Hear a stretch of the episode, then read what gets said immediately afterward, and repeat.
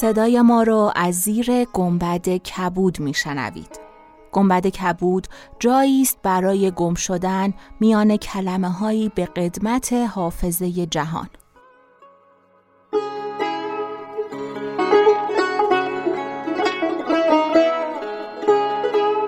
سلام، من شقایق جهرومی و دوستانم شما را به ضیافت نور و کلمه دعوت میکنیم. به قسمت چهل و سوم گنبد کبود گوش میکنید.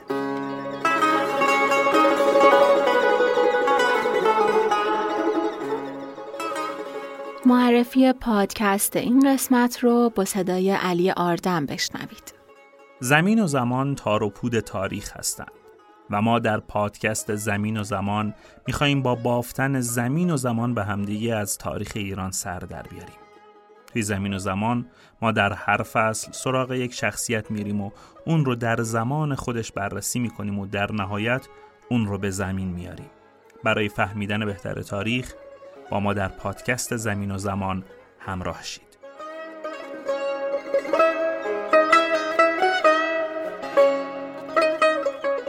در شب سیوم شنیدیم که دلاک برای اثبات کم سخن بودن خودش شروع کرد به روایت قصه برادرانش.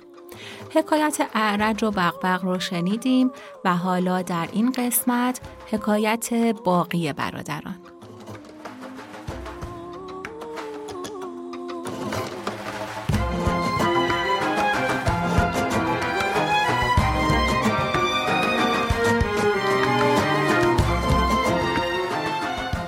چون شب سی و یکم برآمد شهرزاد گفت ای ملک جوانبخت. دلاک گفت برادرم جامه از تن کندی. اوریان بیستا دختر به او گفت من از پیش و تو در دنبال همی دویم، چون به من برسی به مراد خواهی رسید. پس دختر به این سو آن سو همی دوید، برادرم نیز در دنبال او همی دوید تا تا آفرین راست شد، به دیوانگان همی مانست. به هر سو که دختر میرفت او نیز از عقب او دوان بود که ناگاه خود را به همان حالت در بازار دباغان یافت. آفرین همون ولد. چون مردم او را دیدند بر وی گرد آمدند، بر او بخندیدند، چرم و تپانچه بر تن اوریانش همی زدند تا اینکه بیهوش شد. او را به درازگوشی نشانده به خانه شحنه‌اش بردند. شحنه ماجرا باز پرسید، گفتند به همین حالت از خانه وزیر به بازار افتاد. شهنه گفت صد تا زیانه برو زده، از شهر بیرونش کردند. من خبردار گشته از پی او رفتم، او را پنهانی به خانه آوردم، نان و آبش همی دادم. ای خلیفه، اگر من جوانمرد نبودم چگونه بر این مشقت تحمل می کردم؟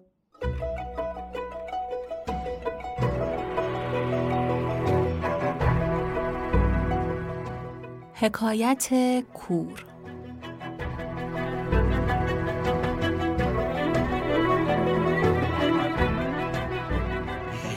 و اما بردر سیومم قفی نام داره.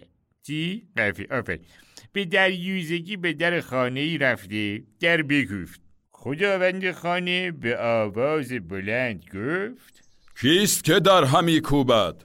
بردرم جواب نگفت تا اینکه خداوند خانه آمدی در بگوشید و گفت چه میخواهی؟ بردرم گفت از بهر خدا چیزی دهید. تو نابینا هستی؟ آری. خداوند خانه دست بردرم گرفته به خانه برد و از پله به فرازش برد. بردرم گمان این بود که خوردنی یا چیز دیگرش خواهد داد. چون به فراز خانه بر شدند خداوند خانه گفت ای نابینا چه میخواهی؟ چیزی در راه خدا میخواهم. خدا بدهد.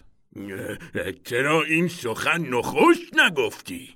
ای پسترین گدایان، وقتی که تو در بکوفتی و من آواز دادم چرا جواب ندادی و در همی کوفتی؟ اشنون چه خواهی کرد؟ چیزی در اینجا ندارم که به تو دهم. مرا از پله ها به زیر کن. راه بر تو نگرفتم. بدرم خواست که از پله ها به زیر آید. بیست پله به زمین مانده بود که پایش بلغزید و از پله ها همی قلتید تا سرش بشکست. چون از خانه بیرون شد نمیدانست به کدام سو رود. در آن هنگام جمعی از یاران نابینای او برسیدند و گفتند امروز چه آید تو گشته؟ او ماجرا بیان کرد و گفت میخواهم که امروز از درم‌هایی که ذخیره کردم صرف کنم. خداوند خانه از پی او روان بود. سخن او را بشنید. بردرم نمیدانست که آن مرد از پی او روان است. همین رفت تا به مکان خود برسید. آن مرد نیز در آن مکان شد و به انتظار یاران نشسته بود. چون یارانش بیامدند گفت در را ببندید و خانه را جستجو کنید که بیگانه در خانه نباشد. چون آن شخص سخن برادرم بشنید ریسمانی از سقف آویخته آن ریسمان بگرفت و در هوا بایستاد. ایشان در ببستند و خانه بگردیدند، کس نیافتند. پس از آن پیش بردرم آمده بنشستند و درمها بیرون آوردند. چون بشمردند ده هزار درم بیش بود.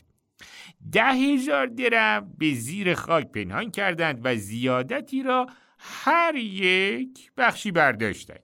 پس از آن خوردنی گذاشته همین خوردند تا بردرم صدای بیگانه احساس کرد و دست به این سو و آن سو دراز کرد. دست آن مرد آه به دستش آمد، بانگ بر یاران زد آقا بیش ما بیگانه هست.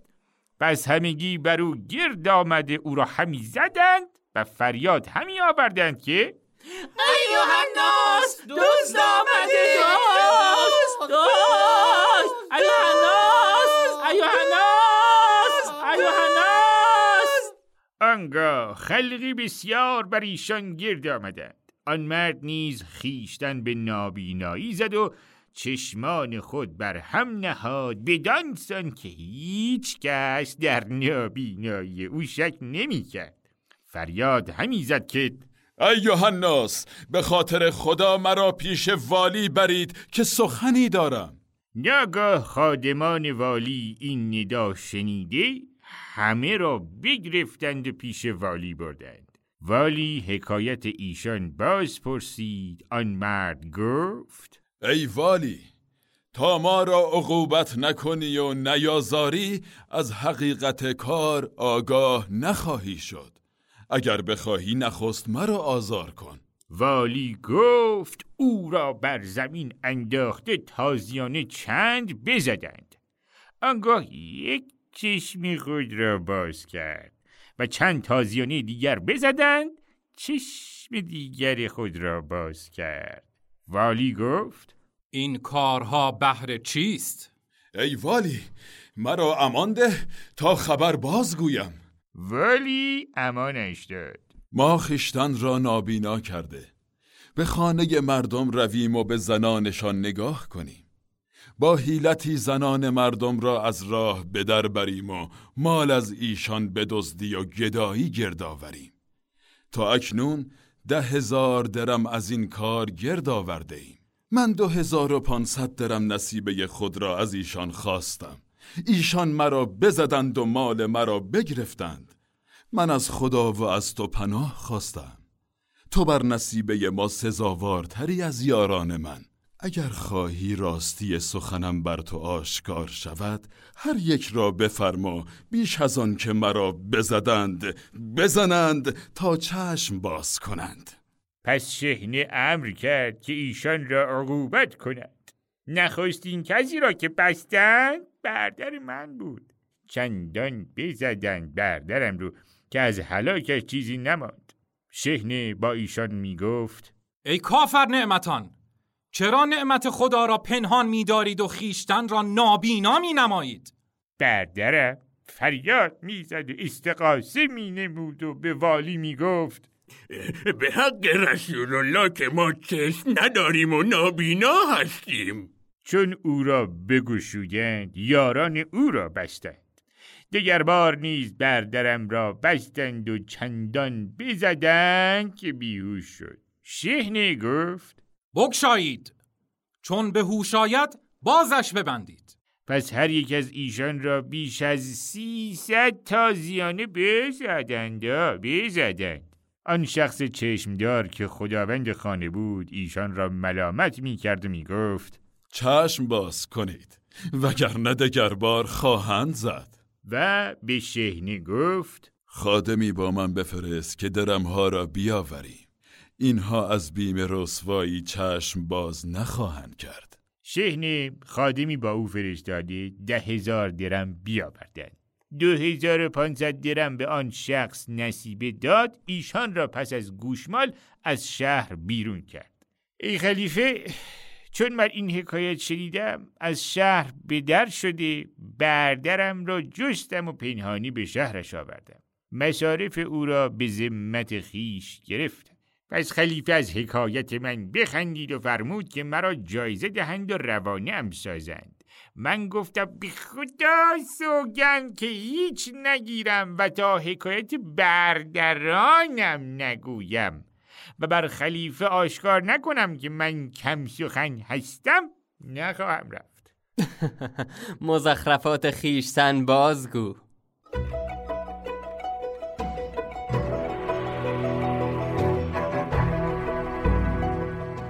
حکایت اعور.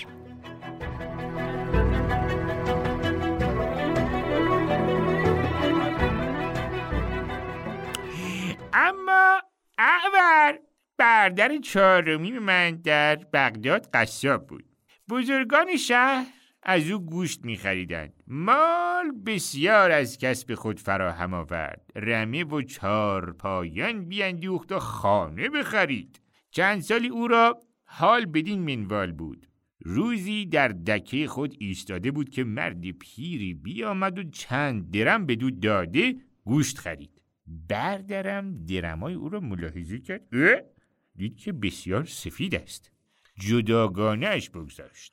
آن پیر تا پنج ماه هر روزه درمی چند آورده گوشت همی خرید و بردرم درمای او را به صندوقی جداگانه میگذاشت. پس از آن صندوق بگشود که درمها به قیمت گوسپند دهد، دید اه اه آنچه درم به صندوق اندر بود کاغذ است که به صورت درمش بریدند. در حال تپانچه بر روی خود زد و فریاد بکشید. مردم بر او جمع آمده ماجرای خیش با مردم باز گفت. ایشان را عجب آمد. بردرم به دکان بازگشته، گوسپندی را بکشت، در درون دکان بیاویخت، پاره از او بریده به قناره زد و با خود می گفت امید هست که بار دیگر پیر به خریدن گوشت باز آید و من او را گرفته غرامت درهمها بستانم. ساعتی نرفت که همان پیر پدید شد. بردرم به دو آویخته فریاد زد که ای مسلمانان، مرا دریابید و از کار من و این نابکار خبردار شوید. چون پیر این سخنان از بردرم بشنید با او گفت دست از من کوتاه کن وگرنه تو را رسوا کنم. چگونه مرا رسوا کنی؟ تو گوشت آدمیان به جای گوشت گوسپندان همی فروشی. ای پلیده، که این که تو میگویی دروغ است. ای پلید، تو گوشت آدمی درون دکان آویخته ای. اگر آنچه تو گفتی راست باشد مال و جانم بر تو حلال است. ای مردم، این قصاب آدمیان همی کشد و گوشتشان به جای گوشت گوسفندان همی فروشد. اگر بخواهید که صدق مقالم بدانید به دکان اندر شوید. بیایید بیایید بیایید. مردم به دکان برادرم گرد آمدند و به جای قوچ آدمی دیدند. آنگاه برادرم را گرفته بانگ بر وی زدند که ای کافر شکار است، لعنت خدا بر تو باد، ای کافر لعنت بر تو باد، کافر. هر کس که میرسید مشت و تپانچه به برادرم میزد و همان پیر مشتی به چشم او زد. برادرم نابینا شد. مردم قوچ را که به صورت آدمی بود برداشته پیش شحنه بردند. ای امیر، ای امیر، این مرد آدمیان کشته به جای گوسپندان می فروشد، ما او را نزد تو آوردیم. هذا بهتان عظیم، من از این گناه بری هستم. شحنه سخن برادرم نپذیرفت، حکم کرد پانصد تازیانش بزدند، آنچه که مال داشت همه را بگرفتند و از شهر بیرونش کردند.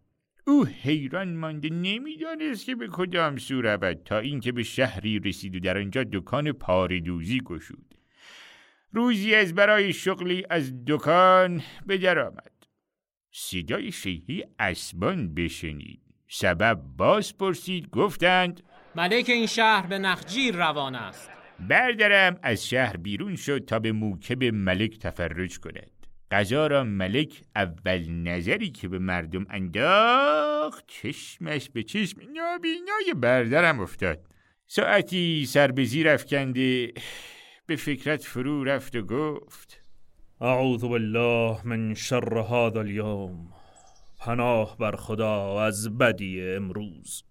آنگاه اسب بازگردانید و سپاه نیز بازگشتند. ملک به خادمان فرمود که برادرم را بزدند و دور کنند. خادمان او را چنان بزدند که به مرگ نزدیک شد. تفلک برادرم او سبب این حادثه نمی‌دانست، پس رنجور و فگار به دکان خیش بازگشت. به یکی از مردم شهر ماجرا باز گفت.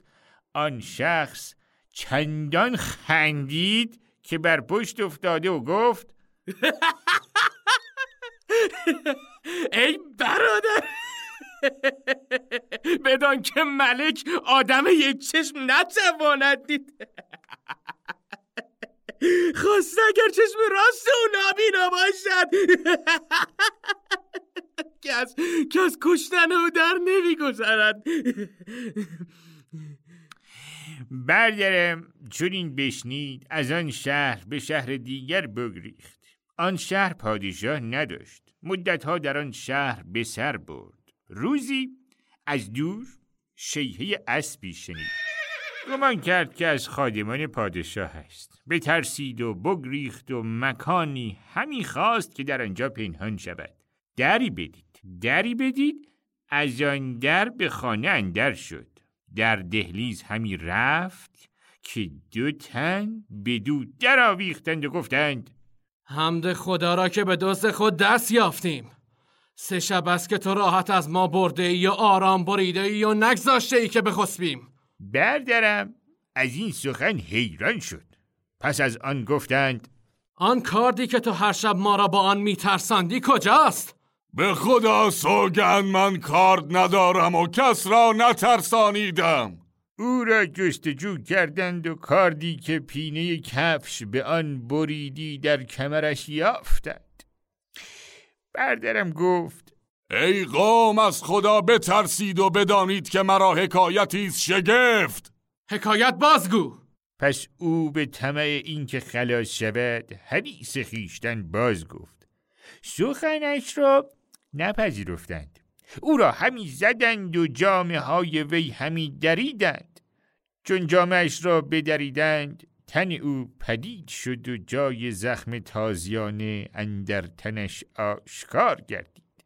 ای پلیدک، اثر زخم ها گواهی می دهد که تو گناهکار و دزدی. پس از آن برادرم را به نزد والی بردند. والی گفت ای فاجر، چه کرده ای که با تازیانت بدینسان کرده اند؟ آنگاه حکم کرد صد تازیانه به بردرم بزدند. بدبخت بردرم بر اشترش بنشاندند و به هر کوی و محله‌ای می‌گردانیدند و ندا در می‌دادند که این است پاداش آن که به خانه مردم داخل شود. چون من این ماجرا شنیدم، رفته او را پنهانی به شهر درآوردم و در خانه خیش جای داده کفیل نان و جامه‌اش هستم.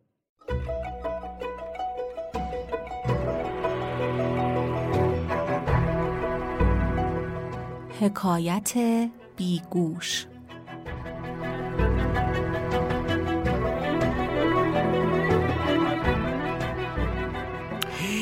اما بردر پنجمینم که هر دو گوشش را بریدن.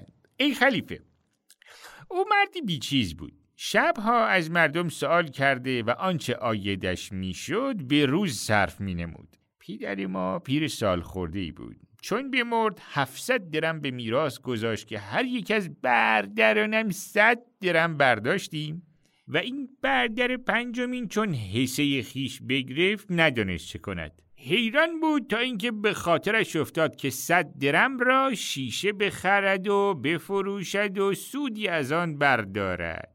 پس صد درم را شیشه خرید و بر طبقی بزرگ نهاده در پای دیواری بنشست که شیشه ها بفروشد. شد شد پس پشت بر دیوار داده در کار خیش فکر می کرد.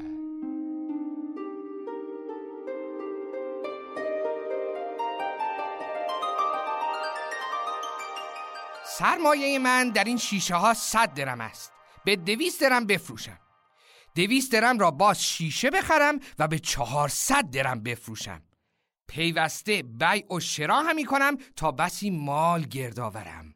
آنگاه همه گونه کالا بخرم، زینهای زرین مرصع ترتیب دهم، از هر گونه خوردنی و نوشیدنی ها فراهم آورم، مغنیان شهر را در خانه جمع کنم، دختر وزیر را خواستگاری نمایم، کسانی را که شایسته مجلس ملک و وزیر هستند جمع آورم، هزار دینار مهر به دختر وزیر بدهم. اگر پدرش راضی شود به مقصود دست یابم، وگرنه قصر را به قهر و غلبه از وزیر بگیرم. چون به خانه بیاورم ده تن خادمان خردسال از برای او بخرم، پس از آن جامه های ملوکانه بپوشم، اسبان را با زین مرصع زین کرده سوار شوم، غلامان و خادمان از پس و پیش و چپ و راست روان شوند. چون وزیر مرا ببیند به من تعظیم کند، بر پای خیزد و مرا به جای خیش بنشاند.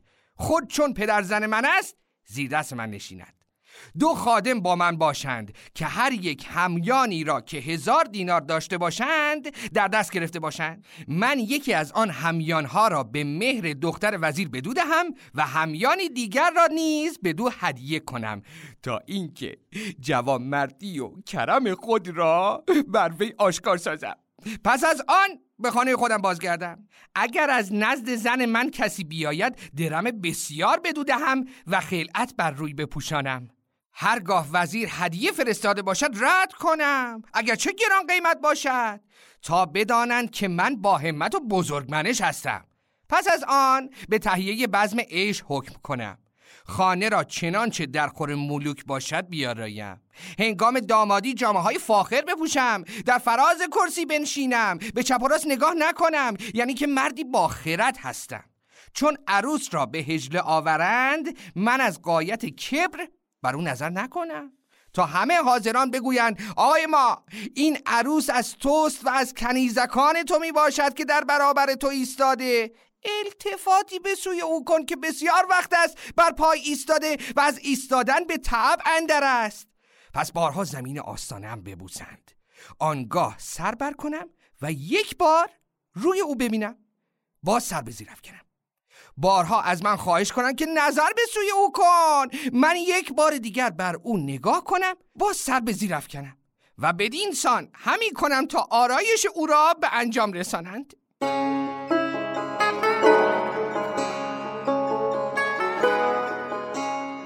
چون قصه به دینجا رسید بامداد شد و شهرزاد لب از داستان فرو بست.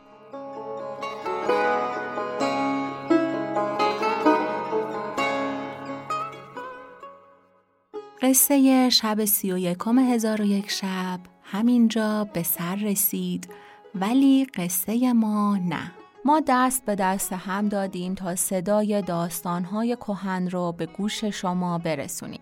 اسم عزیز دوستانمون رو، صداها و دست‌هایی که گنبد کبود رو می‌سازن، همراه لینک اینستاگرامشون در توضیحات قرار میدیم تا باهاشون بیشتر آشنا بشید. پیگیر ما در اینستاگرام گنبد کبود باشید. گنبد کبود رو که سرچ کنین بهش میرسید. گنبد دات کبود. ولی ما لینکش هم براتون در توضیحات قرار دادیم. در توضیحات یه لینک دیگه هم هست، لینک حامی باش، برای حمایت مالی از گنبد کبود. ما قدردانیم و شاکر که در این مدت دوستان زیادی پیدا کردیم. خوشحال میشیم به ما کمک کنین و ما را به بقیه معرفی کنین تا دوستان بیشتری داشته باشیم. کم و کاستی هامونو به ما ببخشید. ما هنوز پله اولیم و نظرات شما میتونه به ما کمک کنه که ما رشد کنیم. کنارمون باشید.